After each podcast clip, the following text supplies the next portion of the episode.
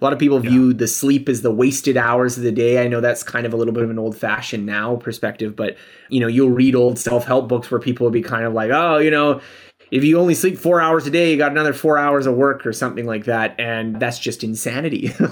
a question asked courageously, answered honestly, and lived authentically can change your whole life.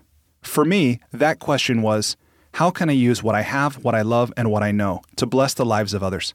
The School for Good Living and this podcast are one answer to that question. Hi, I'm Brian Miller. I know that the world can work for everyone, but that it won't until it works for you. I've created this to help you make the difference you were born to make. It's a series of conversations with thought leaders who are moving humanity forward. And in each episode, I explore their lives and the work they do. I also ask them to break down how they've gotten their books written, published, and read. This podcast is all about exploring the magic and mystery, and sometimes the misery, of the creative process. So if you have a mission, a message, and the motivation to share it, this podcast is for you. Welcome to the School for Good Living. Hey, welcome back to part two of my interview with Scott Young. It's way easier to commit to five minutes than an hour. However, after you start doing it for five minutes, that can become 10 or 20 or that, more. That five minute rule is magic. Yeah, it's huge. And it's just because of that very reason that very often we think about it in this big, long, oh, this is three hours. I don't want to do three hours right now. But if you said, okay, I'm just going to do five minutes, you can do five minutes. The the other thing is to recognize when you're going to have spikes of frustration and that feeling that you want to give up within the activity because sometimes you'll do it for 15 minutes and you'll get frustrated and then you'll give up. So that also happens after you've started, particularly when learning is in the earlier stages and maybe isn't as intrinsically rewarding. When you when you're having a conversation with someone, those first few times are rough, you know, that that's going to be hard. But when you can actually have a conversation and you're communicating, then it feels nice, you know, it doesn't happen as much much. And so what I would recommend is that when you're doing it is to recognize what are the trigger moments for those moments of frustration. So in my own experience, a really good example of this is that when I was learning Mandarin Chinese, I did a lot of flashcards to improve my vocabulary. And when I would get one wrong, I would have this urge to give up. I would be like, ah, you know, this is awful. I don't want to do this anymore. I got one wrong and I'm feeling like I'm dumb and I'm not able to remember it. And like, how did I forget this? And ah, oh, this is so difficult. However, that feeling usually only lasts maybe about 15 20 seconds. It feels like it's this sort of perpetual state but it really only about 15 20 seconds. And so i made a rule for myself that i could take a break whenever i wanted to but only if the last card that i had done was correct Mm-hmm. and it's funny because as soon as you get one correct, now you're all feeling, oh, actually, I'm pretty smart. I'm making progress. And look at yeah. this. I'm just yeah. knocking the reviews down. I'm I'm getting so much progress with my daily total of cards that I have to do and this kind of thing. And so I think about this a lot because very often people approach the kind of emotional barriers that they have to face as if it's a constant difficulty, as if the effort involved is continuous over the entire amount of time they're doing it. And that's not true at all. Most of the time, you're probably in a fairly neutral state. You know, like you could be yeah. doing math problems, and most of the time, you're like, okay, you know, copying this and writing this down, doing this. It's just these little pings of frustration, these little pangs of, you know, maybe right after you finish one as well. Sometimes that's also the okay, now it's time to give up because I've done one and you don't feel like starting a new question. So if you can just be very sensitive to that and notice when do you give up? What is happening when you give up? It might even be an exercise for you. Just write down what was happening when you decided yeah. to take a break. Yeah. And if you can just smooth over those bumps, you will make much, much more progress. Well, and I'm so I'm so glad you brought that up because one thing that I really appreciate about this book, and I didn't expect, but in res- in retrospect, it makes so much sense, is about how much of it is about self awareness oh, is about yes. paying yeah. attention to those moments when that spike of resistance comes up and you want to quit and what was happening and how can you anticipate it and guard you know like deal with it when it shows up like and throughout the book it was like this book is i think as much about learning about ourselves as it is learning any topic we might tackle well, I said in the beginning that I really feel that the brain is an organ of learning. And so w- when people think about learning, they often think about this narrowly scholastic task that this is something you do to get grades in school when really it's the thing you're doing every waking moment to be alive on this planet. Yeah. and so if you understand how learning works you kind of in some sense understand how you work. And so i think that when we're you know good example of this because one of the principles is directness. And so the the kind of easy way of understanding directness is that if you want to get good at something you have to do that thing or do something that's substantially similar. You mm-hmm. can't do something that is just purely passive or something that is you know feels good but is a totally substitute activity. And so i think this is a good message and a lot of people have understood this. But i think the deeper psychological principle here this idea of transfer appropriate processing that kind of underlies the research behind directness is actually really deep and it comes up in lots of scenarios. So I was reading this book recently about anxiety. So, you know, in some ways, this is as far away from you know learning in school as you could be. Well, maybe maybe not for some people, but in terms of just as a subject matter, learning theory and anxiety theory don't seem like that they would have much in common. And the book was talking about how when someone has a phobia or a fear, there's a process of exposure where you can teach the person to feel safe again, so that they won't have anxiety in that particular scenario. scenario. This is used in therapy a lot. And one of the things I found really interesting reading this book is that they were talking about how context specific this this feeling of safety is that if you learn to feel safe but your therapist is there then maybe you only feel safe when your therapist is there and so it turns out that this idea of context specificity that underlies this idea of directness is really not so much about learning. It's really about how the brain works, that the brain works by being hyper specific about things. Hmm. And that actually maybe kind of makes sense because if you were activating things in the wrong situation, that wouldn't be very intelligent. So the way the brain works is to be quite specific, is to have, you know, fine tune the results to quite narrow situations. Now, this isn't always what we want. We want to have general skills and general application. But if you understand that this is how the brain works, then this not only impacts your learning, but it impacts things like your habits. It impacts things like your feelings of emotions. You know, it feel, you know, that you feel good because it's, you know, this scenario and it's activating this knowledge. And so I think the more you can understand these principles, you can see them manifest in, you know, places that you wouldn't expect. Yeah. Then then you yeah you start seeing it everywhere. Yeah. Just yeah. about. There's so many things I want to ask. But okay, I'm going to transition our conversation to the enlightening lightning round with your permission. Okay, let's do it. Okay. Please complete the following sentence with something mm. other than a box of chocolates. Life is like a Mm, life is like a. So I have two answers to this, and one of them is going to be my easy answer. One of them is going to be my uh, not so easy answer. My easy answer to that would be I would say life is like a game, and I think that if you can understand how to play, then you can do it well.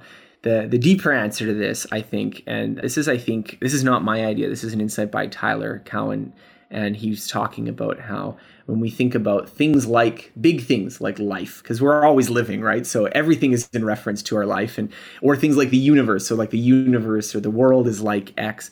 And he was saying that his comment was that he thinks that those things are very difficult because we actually never have any reference point to something not like that. So i think my true answer would be like life is like all things because it is the only thing that we ever have a reference point to. So it is like a game. It's also not like a game. It's like it's like a box of chocolates and it's also like a sandwich and it's also like all sorts of things. And so I think that the opportunities for metaphors of thinking of things are so vast just because really everything that you've experienced has been in your life and it has been like that.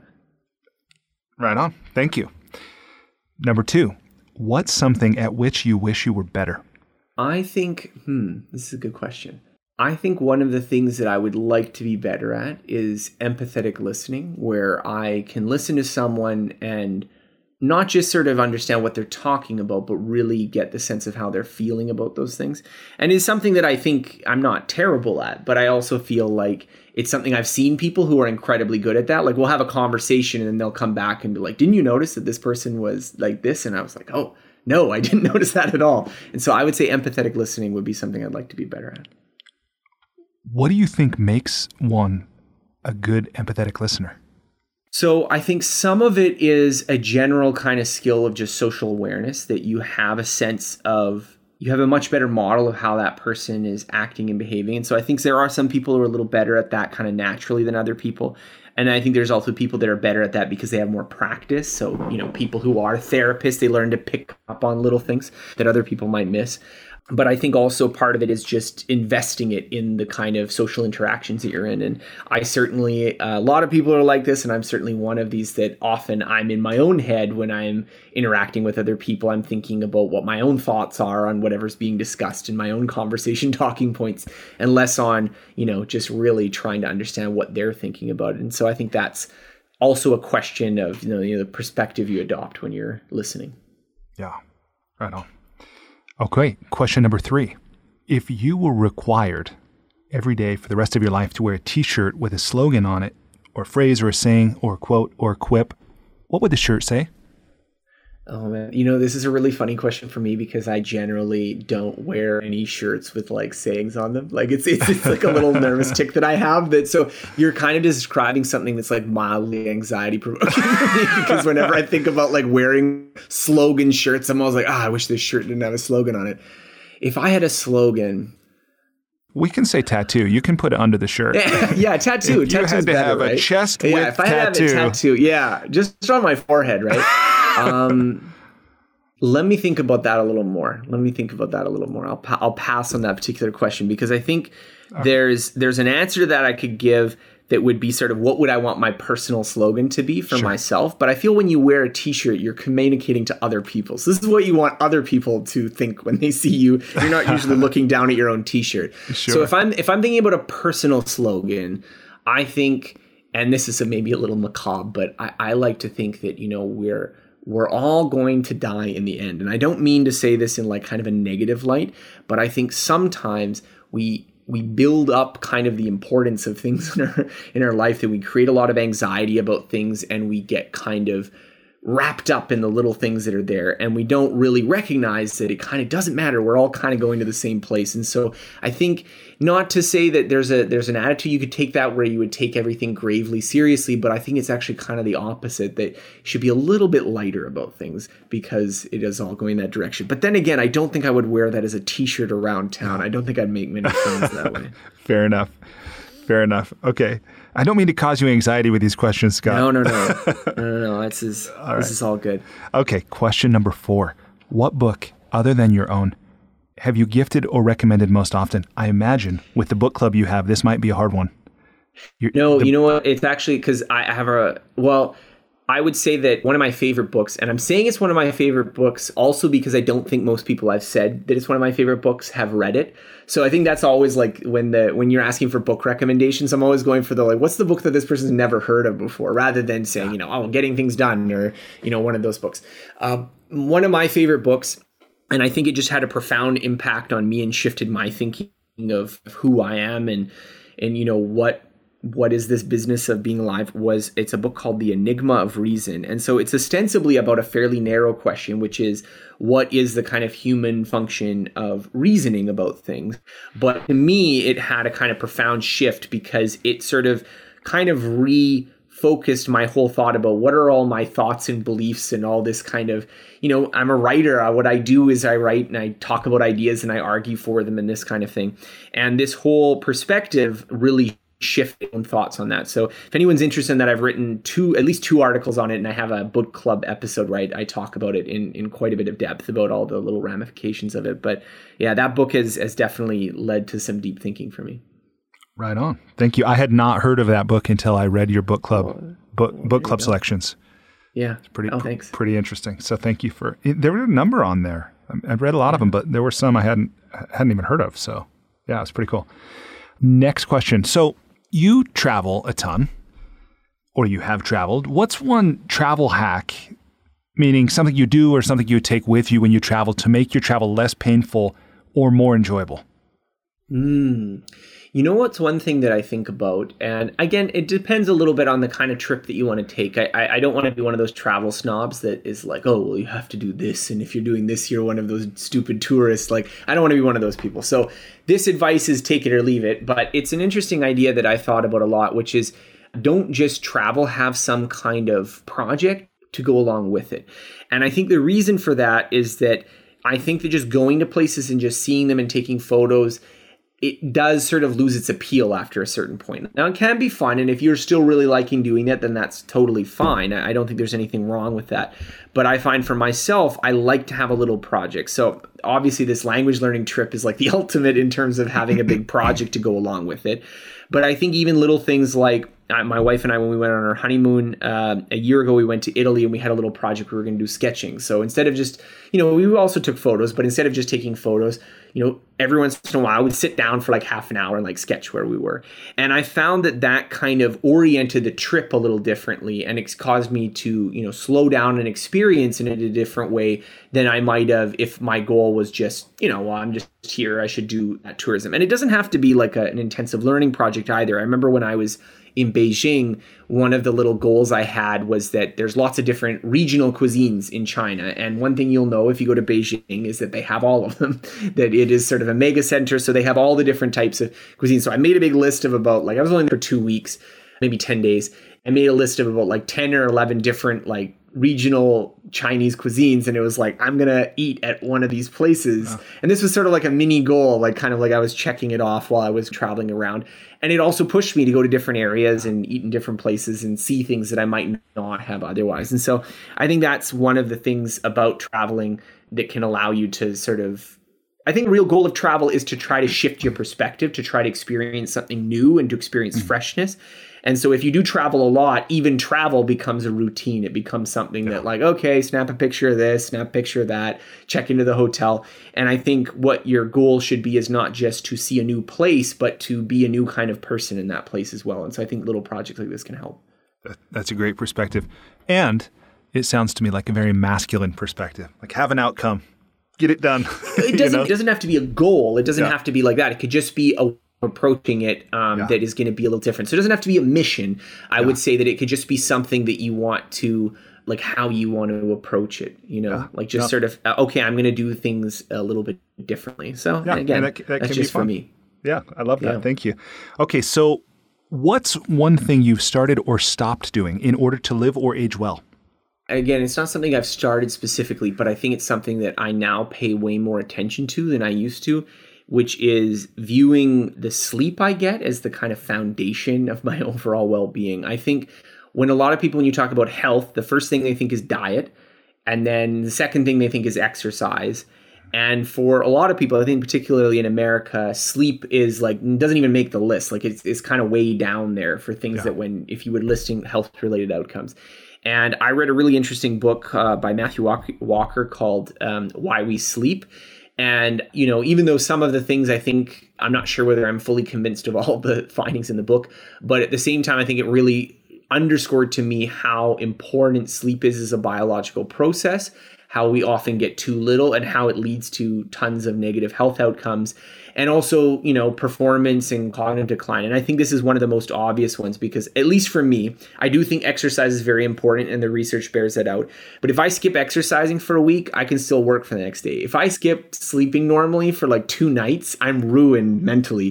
Yeah. so i think that to me just implies that there is a very strong even short-term effect for sleep. And so little things like you know making sure that you have a routine of going to bed making sure that you you know are comfortable making sure that you're not just like doing things and staying up late that was something that i might have done when i was younger and not worried about it as much but these days i think that sleep is something and the sleep habits that i have around it are something that i think are going to be very important in the long run yeah no I love that. I love that answer. And the older I get, the more I share that perspective. Doesn't mean I follow it, but I listened to an interview with with Matthew Walker on Joe Rogan. Mm. Did you happen to yeah, hear yeah. that? I saw some clips of that one. Yeah, yeah. But it blew uh, my mind. Like I, book. Yeah, I learned so many things I didn't know. It was incredible. Mm. So yeah, that resonates. Yeah. And sure. speaking about learning, if we're talking, because this is sort of the subject of my book, sleep is so important for learning. It, it oh, turns yeah. out that it has huge ramifications for memory consolidation. And so that's actually a really whole fascinating subtopic about like how the brain learns things oh, because oh, yeah. obviously it has to make physical changes. And so there's protein transcription and there's you know when you're sleeping a lot of the stuff that actually has to happen physiologically in order for your learning to set in that's actually taking place so a lot of people yeah. view the sleep as the wasted hours of the day i know that's kind of a little bit of an old fashioned now perspective but you know you'll read old self-help books where people will be kind of like oh you know if you only sleep four hours a day, you got another four hours of work or something like that. And that's just insanity. like, Yeah, agree. is just the ultimate worst way to be productive. Yeah. What's so I understand you're based in British Columbia, is that right? Yes, uh, Vancouver, British Columbia. Yeah. beautiful, beautiful area. So I ask this question knowing that. Mm, okay. What's Okay. one thing you wish every American knew? What's one thing I wish every American knew?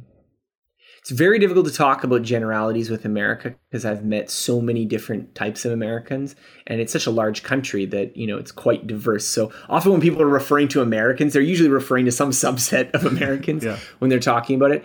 But I think one thing that kind of surprises me when I travel in the States is how many people uh, don't have a passport uh, and have never left America.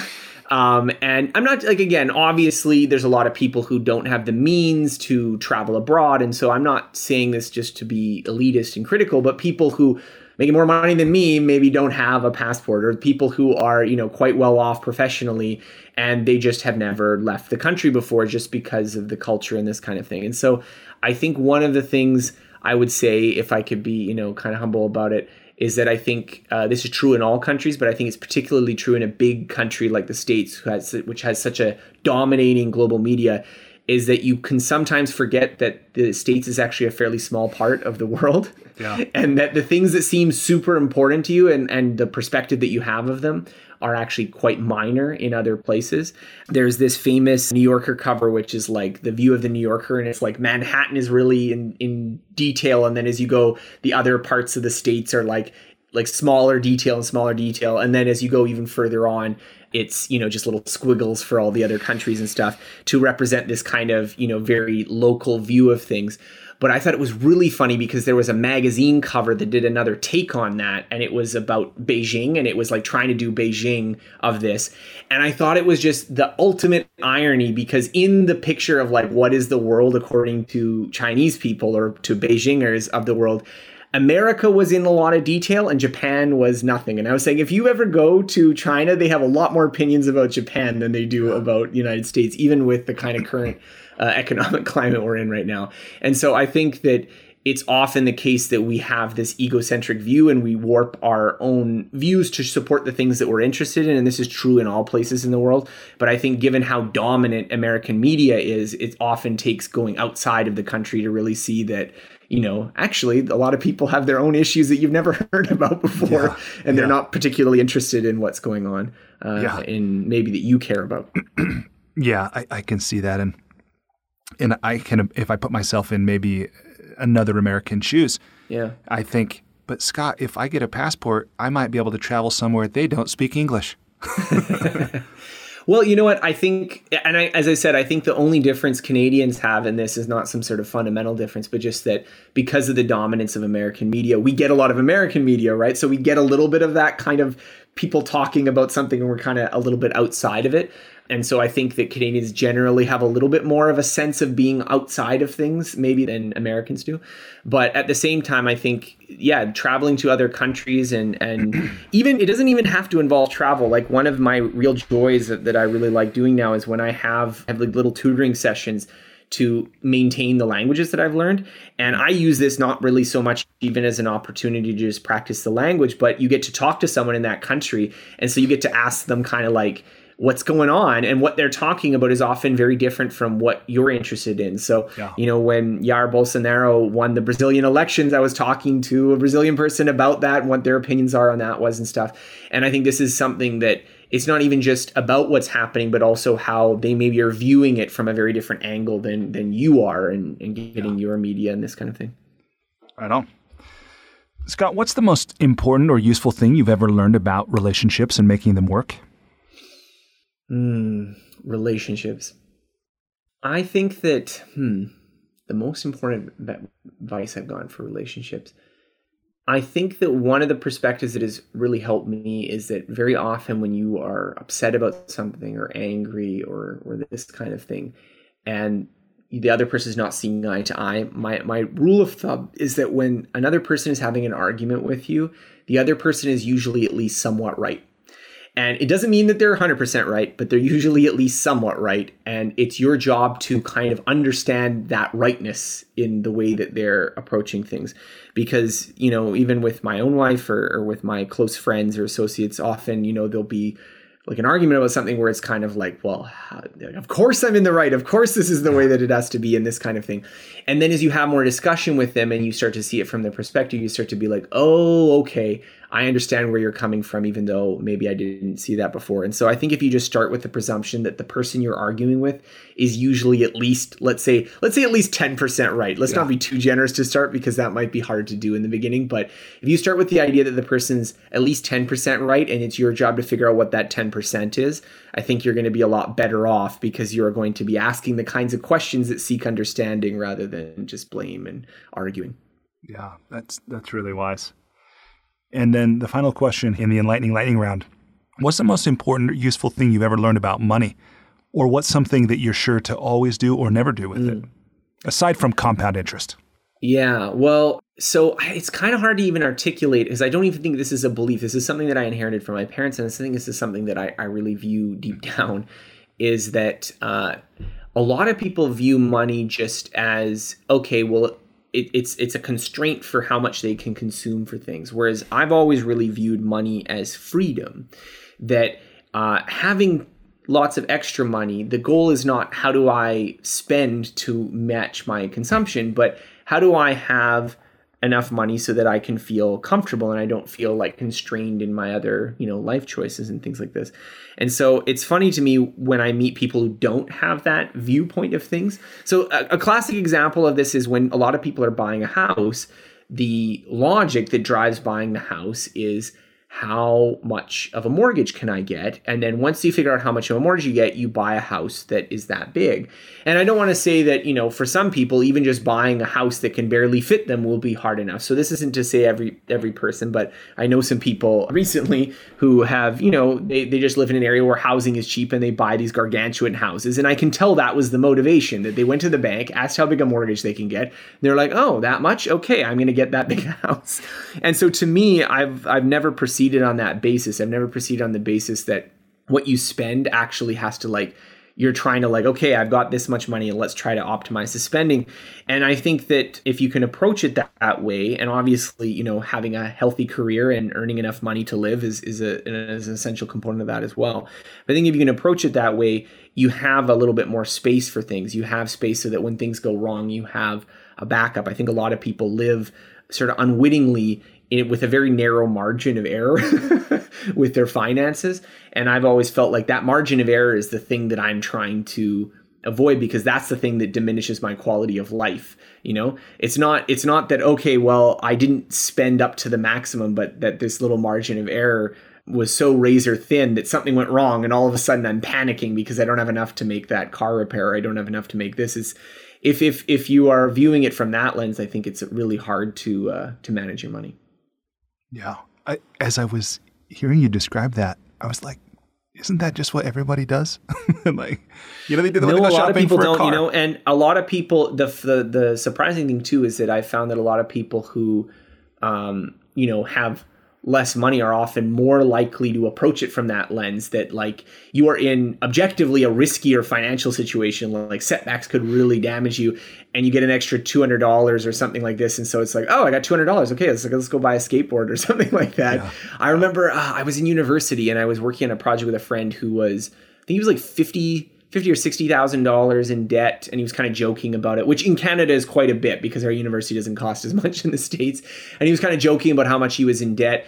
And then I remember we went on like some sort of project. We were we were out somewhere, and he just decided he was going to buy a new skateboard right there. And I just remember thinking, not even that I like you know was going to have like oh well that's crazy, but just the this person's model of the universe is so different from mine that like that was his idea of like oh I have some spare cash. Okay let's spend this right now. And uh, a lot of people yeah a lot of people do that that way. Yeah many many people for sure. Okay so I want to say this here before I know we're nearing the end of our interview but before we transition to the final portion about sure. writing and creativity I just want to share with you that I have made a Kiva loan on your behalf as a way of oh. saying thank you. Oh, thank you. Yeah. Yeah. So to a, a woman named Carmen Guadalupe, who is, I believe she's based in Ecuador, and oh, she's Oh, going to use this money to buy water, jugs of water to sell, and thereby Oh, improve the quality of life for her and her family and people in her community. So yeah, it is an Ecuadorian place in a place called Manta. So That's that's very good to hear. Thank you so much. So thank you. And and the other thing I want to do here to make sure that I don't leave it until the end and forget it or try to squeeze it in is the invitation. If people want to learn more from you or if they want to connect with you, mm-hmm. obviously they can go buy your book on Amazon or at their local bookseller. But what would you have them do? So I think visiting my website is probably the easiest. So scotthyoung.com, S C O T T H Y O U N G.com. I have like 1300 plus free articles. I have my own little podcast where I have content that I've done. I don't tend to do interviews, but I have narration of my ideas and, and content, and including some book reviews that we were talking about a little bit before when I was doing the book club. And I also have you know videos and ebooks and all sorts of things. So if you come to the website, you can just click around and find some stuff that might be interesting to you. If you if you've listened this far, if you've listened if you listened to me this much and you're not totally sick of me, then you might want to dig in a little deeper. Yeah, Scott, I understand you've written more than 2 million words.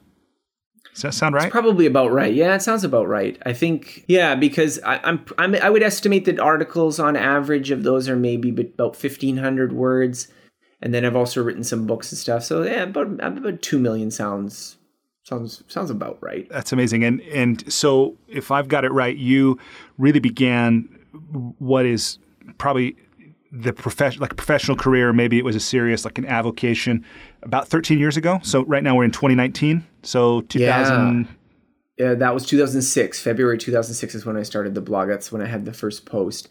And yeah, so I've I've written a lot since then. I think it's it's interesting for me because I'm not, you know, I'm not I'm not too old, at least not yet right now. But in terms of doing this kind of work online, I've like I've been doing it for a long time. Yeah, you're one of the O- you know, occasionally, uh, yeah, yeah. It's it's funny now. I'm kind of like when I'll talk to people who are kind of up and coming writers. It's sort of like, oh, is that what the kids are doing these days? Like that's sort of the feeling I had because you know I got started at, at such an earlier stage of well, yeah, when when blogging was the was the thing, and, and now I mean, eh, people are still writing online, but often the word blogging is not thrown around as much. Who has been influential to you in your career as a writer and why? Oh, lots of people. So very early on, it was Steve Pavlina. He was sort of my real inspiration for personal development and also entrepreneurship. Really early on, I read a lot of his articles and it, it I liked it. I, I would say that I am sort of I resonate with him a little bit less now because I think he's a little bit interested in different topics than I am. But definitely his earlier writing about productivity and goal setting and these kinds of ideas were highly influential for me. And I felt like a lot of my blog was really in homage to that. Other people that I found really influential, Cal Newport, who is of course a good friend of mine as well. I've, you know, we've been friends probably going back, yeah, probably about 12 years now. And so I've gotten to see his career really uh, kind of take off as a as an author, and also because I've kind of you know he's been someone who has has shared a lot of conversations with me about writing and about these ideas uh, related to learning as well.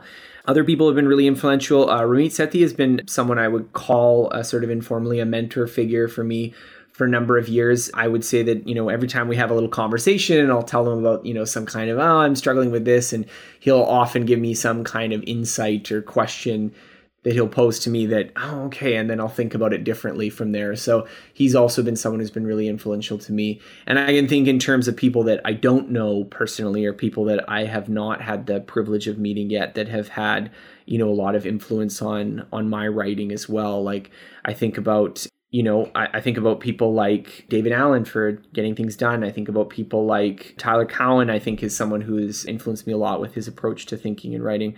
Robin Hanson, I think about us, the blogger Scott Alexander is someone that I've admired greatly. So I've had a lot of these different influences over the years of thinking about what I like in writing and, and what I admire and respect and trying to inch towards it. Right on. You're truly a student. I, yeah. I try to be. I try yeah. to be, yeah. So if somebody is now in a position, you know, somewhat like you were when you started out, that they know mm-hmm. that they they want to write, they feel they have something they want to share, but they maybe don't have the confidence or they don't yet have the experience or the education or the relationships or so many of the things that it's easy to look at people who are already successful. What do you say to somebody who's who's in that position? Well, I think writing is really good. I think that be, the sort of the path that ended up working out for me, which is becoming kind of a professional writer, that is probably beneficial to the minority. I think that most people are probably not well positioned to be professional writers. And I don't want to say that that to discourage anyone who's serious about it. If you're serious about it, then you can do that. But at the same time, I think that the point that I like to convey is that knowing how to write and having a platform that you write to I think is enormously beneficial, even if that's never your job. That it can often be a way of communicating your ideas. It's a way of meeting peers and mentors. It's a way of it's a way of it, it kind of acts a little bit as your resume and it acts as a way of talking about it. So I've met a lot of people that their careers are not writers. They they are entrepreneurs or they are, you know, investors or they're programmers or they're what have you, but their writing uh, just becomes such a powerful tool for them to encounter other opportunities and meet people who will help them grow and develop. And so I think that writing is a really fundamental skill. I think that writing is often a way of understanding your ideas better as well. You know, we were talking about it a little bit before, but I think that it's a big difference between having ideas or thinking you have ideas and being able to write persuasive and cogent essays about it. I often feel this way that I have this hodgepodge of ideas and it's only when I sit down to write that I really understand what I think about it and what I know about it.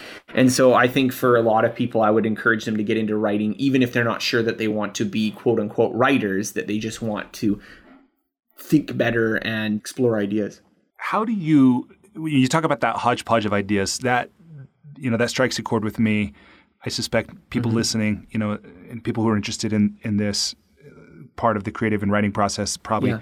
some part of that resonates with them as well Will you tell us a bit about how do you capture those? How do you organize them? How do you refine them? How do you prioritize them? How do yeah. you editorially schedule them out? You know, that's, what's your okay, process? That's difficult. I, I, would say that I'm still working on my process. So this is a work in process, so to speak, of my process, because I've I recognize deficits in my own process that I would like to remedy, things that I'm trying to improve and uh, again so for me like the perpetual student I, am trying to not say that this is the right way to do it but saying this is the way i've gotten to so far. Well two million like words something's it. working. Well i mean yeah I'm, I'm producing. I think for me so I would say that my I'll talk about my approach for writing an article because I think an article is my typical unit of production. I have written books before, but I would say even the book that I just recently wrote, this Ultralearning, was a very different process than the previous ebooks that I'd written, which were a little bit more like the way that I would write a long article.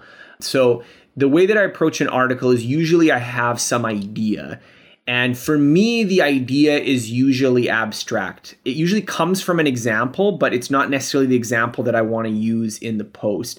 But it will usually be something it will be often often in the form of a question and it'll be something that I'll think is interesting. So I'll give a few examples of some ideas that were like this was the kernel of it. So a post I wrote recently called, you know, are you walking over? I forget exactly the title. Something like are there hundred dollar bills lying on the sidewalk or something like this. Remember the the note I took when I was interested in this idea was about the question of how much low hanging fruit there is. So originally it was framed in terms of low hanging fruit, but I, I was thinking about this idea because I was noticing people talking and having conversations, and they tended to split into two camps. That there's one camp that views the world primarily through the lens of you know things work and if there's an opportunity someone would already taken it and and this kind of way of i'll call it kind of an efficient mindset that like you know if there's some low hanging fruit someone's picked it already.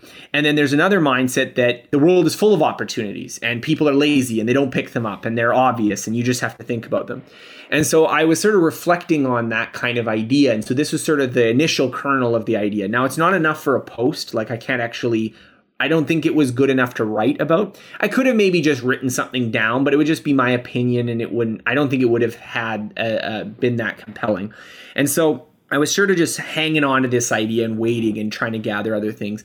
And then I think there were two ideas that sort of I encountered in around the same time that made me think that this idea might be ready to put together in a post. So one of them was the the joke, which I opened with, which is you know, the, the joke and the reason I called it hundred dollar bills is there's a joke that an economist is walking down the street and he sees in a hundred dollar bill on the ground and he decides to walk on right on by because if it had been a real hundred dollar bill, someone would have picked it up already. And so this is kind of a joke, and and I liked that it because the joke gave me an intro, and so uh, the intros are often very hard and they're often not quite related to my main idea. That the intro is often the the how do you get someone who is, does not care about this abstract question you give them something to hook their attention and so i like things like jokes or i like things that are little anecdotes or little things that are kind of like you can understand that on your own and then you can get into a deeper more abstract point so uh, when I had that, I knew that okay, I might have the opening and now the kind of the main idea that I want to hit. And then I found this article written by Jason Crawford about the history of the bicycle, and it was all about how why wasn't the bicycle invented in like 1400? Yeah. Because they had all the pieces. Like, I mean, they had clockwork engines and stuff back then. Why didn't they have a bicycle? It would have been really useful. And so he goes into a lot of depth in that article about why it didn't happen. But the basic idea is that inventing a bicycle is hard. It involves a lot of independent design decisions that you have to get right in order to get it there. And so once I had that, I knew that I kind of had like a meteor example to follow up on this. So it wasn't just me pontificating about low hanging fruit. I had like a clear example. And so in that sense, I kind of judged that I was close enough to having a piece that I sort of went for it. Sometimes I don't need those external research pieces. So, you know, I'm thinking about an article I wrote a little while ago where the idea was that if you categorize different sort of approaches to self improvement that they can kind of fit into one of three different categories. That one of them are approaches that focus on hitting the minimum. So, how do you prevent?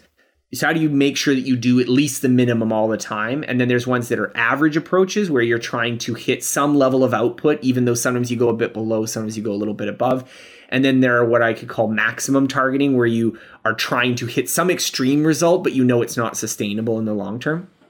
And so I thought that was really interesting because I don't know, I for me I tend to be more of a synthesizer than a debater, so I like to see oh, there's three different people that all disagree. What's the re- what's the way in which they're all right? That's the way that I like mm-hmm. to approach thinking about things.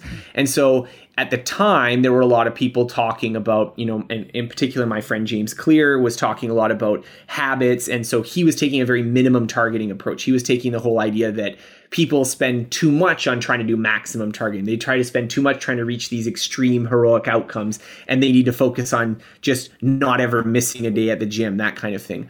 And so for me, it was kind of the thinking of like, what's the logic behind that? Like, what is what is the reason? What is the world in which that's right? And what is the reason why some people disagree or why people might not pursue it that way? And so that was kind of the starting point for discussing that. And so I didn't have as much external research, but I could kind of pull together some different threads. And so anyways, those are those are two articles I've written yeah. and kind of how I thought about them when I was writing them. Well, thank you for sharing that because I think I think it can be. I mean, it's interesting for me, and, and I suspect it's interesting for people listening to hear. You know, really that that creative process is, you know, it is a process. Yeah. You, you know, and like when I read Creativity Inc., you know, and I was so impressed by how Pixar has been able to take what is a very complex, you know, lengthy and labor intensive, many people involved process mm-hmm. and replicate it like consistently produce yeah. great output and whether we're doing it on our own or as a team there is there are things we can do but when you when you approach an article like this how often how often do you publish something and how long how long is it and how do you write to to get right. it done so I vary. I would say right now I'm doing a once a week article, and that has been sort of my habit for a number of years in a period of about 12 months, ending kind of in the summertime when the book came out, I've been doing five articles a week. And so I did that more as an experiment. And then I felt like the experiment was kind of okay, I'm not going to do that anymore. It was a little bit harder to sustain. I was sort of nearing the end. I was getting a little bit bogged down trying to keep up that writing pace. And I think there are weaknesses to trying to write that much because the advantage is that you just get a lot of stuff out. So I would have, I would not say that the problem is ideas. Like I usually have enough ideas that I could write. Probably, I could probably, if I, if time wasn't an issue of actually producing the articles, I think I probably could easily write 10 articles a week or something. I don't think the ideas are really the issue. I think it's more making a good article requires some effort. And so sometimes you'll start writing and and you'll you'll be sort of struggling to put things together. And i think i've also been leaning now towards more of an incubator approach. So trying not to pull the trigger too early and writing about it. So like the low hanging fruit article i could have written it right then and just sort of mused about it and then written a few examples but i wouldn't have had the cool bicycle story and i wouldn't had the so so that was sort of like i liked those pieces and that they came in in the final one but if i had just written about it i might have wasted it because i would have felt like i already covered that topic i don't want to do the same idea again just with some new ideas so yeah. sometimes that can be the the trade-off of writing on a regular schedule is that you because you have to publish you sometimes publish things maybe before they've reached their ideal maturity. But yeah. if at the same time you wait for everything to reach its ideal maturity it starts to get rotten right? So you have to kind of find yeah. that right freshness zone where you're posting things that are ripe but but not starting to spoil. Yeah that, that makes sense. How do you as, as like a practical matter, how do you mm-hmm. capture? Do you Evernote? Do you Trello? Do you have These days I'm doing Evernote. I got to say like a lot of my writing habits and this is one of the things that I'm trying to improve in my process is based on my own memory and that has issues because not so much because I can't think of things but because then I can't find the source. And I find this yeah. is particularly bad for certain things like Twitter, I can never find things that I was like, oh yeah, someone was saying this on Twitter and it would be really good because it's this good reference. And then like good luck finding that again. Like it's if yeah. you found it once, you can never find it again. And so for those things, you know, if it's if it was longer than like a week ago, you're, you're never going to find it. So those things I'm really trying to get a lot better about references. And I also think that that was a, a weakness even in writing my book is that doing things on memory I think that can lead to worse research because you maybe remember things in a slightly different way than you actually read them. Yeah. And so that kind of if you if you're not as careful about that, then that can be a little bit more difficult. And so writing this book, you know, citing everything and making sure everything was kosher that way was, you know, that was a bit of a challenge for me just because I would read something and be like, oh, yeah, I remember this, but the way I've remembered it is not exactly how it happened. And then that right. leads to you, you know, doing some journalistic malpractice if you're not careful, right? Yeah, for sure. Well, you know, something I wonder if you do that I had never heard of, even mm-hmm. though I was an English major and I've, I've loved reading and writing for my whole life, until I read an article that Ryan Holiday wrote yeah. recently about a commonplace book. Oh yeah, yeah. I will. I so there's a related idea to that called the Zettelkasten system, which is like a system for like keeping your notes and stuff. So I've been experimenting with that. It's still a little early for me to like say what I'm gonna do with it. Right now, I'm doing Evernote, but the thing that I feel is like the real the real kind of cutting edge that I want to be able to get from that is that a lot of note taking systems are just a dump that you're just kind of dumping stuff in a location, but then you still need to know that it's in there to retrieve it later. Right. So you're really just facilitating searching. You're not really facilitating insight. And what I'd like to have is a system that and this is why the Zettelkasten system is kind of popular. So for people who are interested in that, I highly recommend a book by Sönke Ahrens called How to Take Smart Notes. So if you Google How to Take Smart Notes, you'll find him. And a really good book because he talks about this system, which was built by this German sociologist and it was basically the system of index cards but the idea and the difference between just taking notes normally was that by you were synthesizing so it was kind of like an intermediate product between taking just notes of what you're finding and turning them into papers or articles that you want to publish. And so what he would do is just sort of as he finds things, he would sort of say, okay, how does this relate to the threads that I'm currently working on? And then integrate it into those threads as it was happening. Now, I haven't figured out the right workflow for that yet because even the ones I've tried a little bit with it, they they tend to get weighed down by their weight. There's too yeah. much stuff, and you still then you have the problem you can't find things again. So I'm trying to figure out where I want to go with it. For a little while, I was doing a system where I was doing kind of like article stubs. So this this hundred dollar article was one of those examples where I had made a stub that okay, I'm gonna I want to talk about low hanging fruit, and then I just listed all the things that I could think of right now that I could include in it but then I just let it incubate. And then when I found some more things, I put them in there. And then when there was like, okay, there's enough, I can write this into an article. But the problem with that is that then once you publish the article, that thread is kind of dead. And so what you'd really like ideally is for it to continue discussion so you can further it rather than, okay, well, that idea is done. Let's go to a new one. Yeah. And I think that's how you really get depth. So I'm still working on this process. I haven't really figured it out. Okay, I feel better about myself now. So thank Yeah. you if you can produce the work you're doing without it. Okay, so last question. Mm-hmm. So the last question, and then I want to ask if you have encouragement for people listening. But but the last question is, how do you want the world to be different because of your writing and because you lived? So I think a theme in my thinking about things is that I'm very focused on individual change as opposed to global change. And I, I feel that because I think a lot of people approach it the opposite, that they want to change society, but they don't really want to change themselves.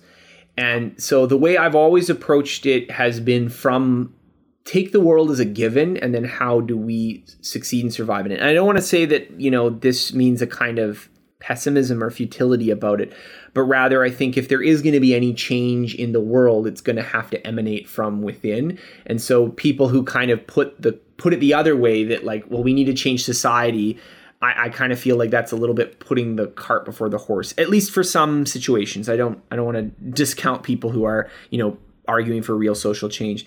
But at the same time, I think like for myself, when I'm talking about learning, for instance, therefore my focus was a lot more on how can we be better learners? How can we achieve what we want to achieve with learning rather than just education reform. And so I think that that's sort of a, a different perspective on it. And so for me, when I think about my writing, I think about it from that perspective that what I would really like is for someone to read my book uh, or or any of my other writing and say to themselves, "Oh, you know what? That's cool. I'm going to do a project. I'm going to change kind of my life, and I'm going to try to do something different." And I've heard from people that have done things like that before, and so I think that's really where I want to have my impact. And you know what? If this results in some you know changes that are bigger or more macroscopic, that would be great. But I think for me, I, I think about I think about it in terms of paying it forward because I feel like there's been a lot of people who have given me advice and wisdom that has impacted my personal life immensely, that has made me a better human being. And so I want to give people the opportunity to experience that themselves in whatever way I can. That's awesome. Well, you're doing it. You did it Well, for me. thank you. So thank you. Thank you. Thank you. Yeah. So any final I don't want to reduce our entire conversation to a soundbite or anything like that, but is there Yeah. is there like a final send off or piece of encouragement that you would give to somebody who's involved in this creative endeavor, trying to serve others, enjoy themselves, and earn a living all at once? Yeah, yeah. So again, as, as we've been talking for a while, so it's kind of hard to put a final touchstone on everything that we've discussed. But I do think that if you approach your life from the lens of learning, so if you approach it as that your problems in life are learning projects, if you approach it so that the things that frustrate you and stress you out are things that you can understand, that there are systems at work. I think when you approach life from that perspective, it is it, it unlocks some things that are a little bit harder to do from other perspectives. So there's lots of different perspectives people suggest for taking taking on things in life, but I think if you treat a lot of things that maybe don't seem like learning projects as if they were a learning project, I think you often approach it with more humility, with more curiosity, and indeed with more likelihood of, you know, proving yourself wrong, which I think we probably need more of in the world these days. And so I think if you can approach your life from that angle, you'll make more progress than if you just see it as an issue of hustle or grind or or even just about having the right beliefs and faith and confidence in yourself. I think if you open yourself up to curiosity, you'll you'll find a lot more interesting things than you had encountered before. Yeah. And and probably have a lot more fun than you would otherwise. I would hope so too, yeah. Yeah. Awesome. Well, thank you, Scott. You've been so generous with your time and your wisdom, and your experience. I'm I'm really grateful to you, and I and I thank you for me and on behalf of everybody who's listening. No, thank you so much for having me. Despite living in an age where we have more comforts and conveniences than ever before, life isn't working for many people. Whether it's in the developed world, where we're dealing with depression, anxiety, addiction, divorce, jobs we hate, relationships that don't work, or people in the developing world who don't have access to clean water or sanitation or healthcare or education, or who live in conflict zones, there's a lot of people on the planet that life isn't working very well for. If you're one of those people, I invite you to connect with me at goodliving.com. I've created Life's Best Practices Breakthrough Coaching to help you navigate the transitions that we all go through. Whether you've just graduated school, you're going through a divorce, you just got married, you're headed into retirement, you're starting a business, you just lost your job, whatever it is you're facing, I've developed a 36 week course that you go through with me and a community of achievers and seekers who are committed to improving their own lives and the lives of others. So, through this online program, you will have the opportunity to go deep into every area of your life, explore life's big questions, create answers for yourself in community, get clarity and accountability. If that's something you're interested to learn about, I invite you to contact me directly at brian at brianmiller.com or by visiting goodliving.com.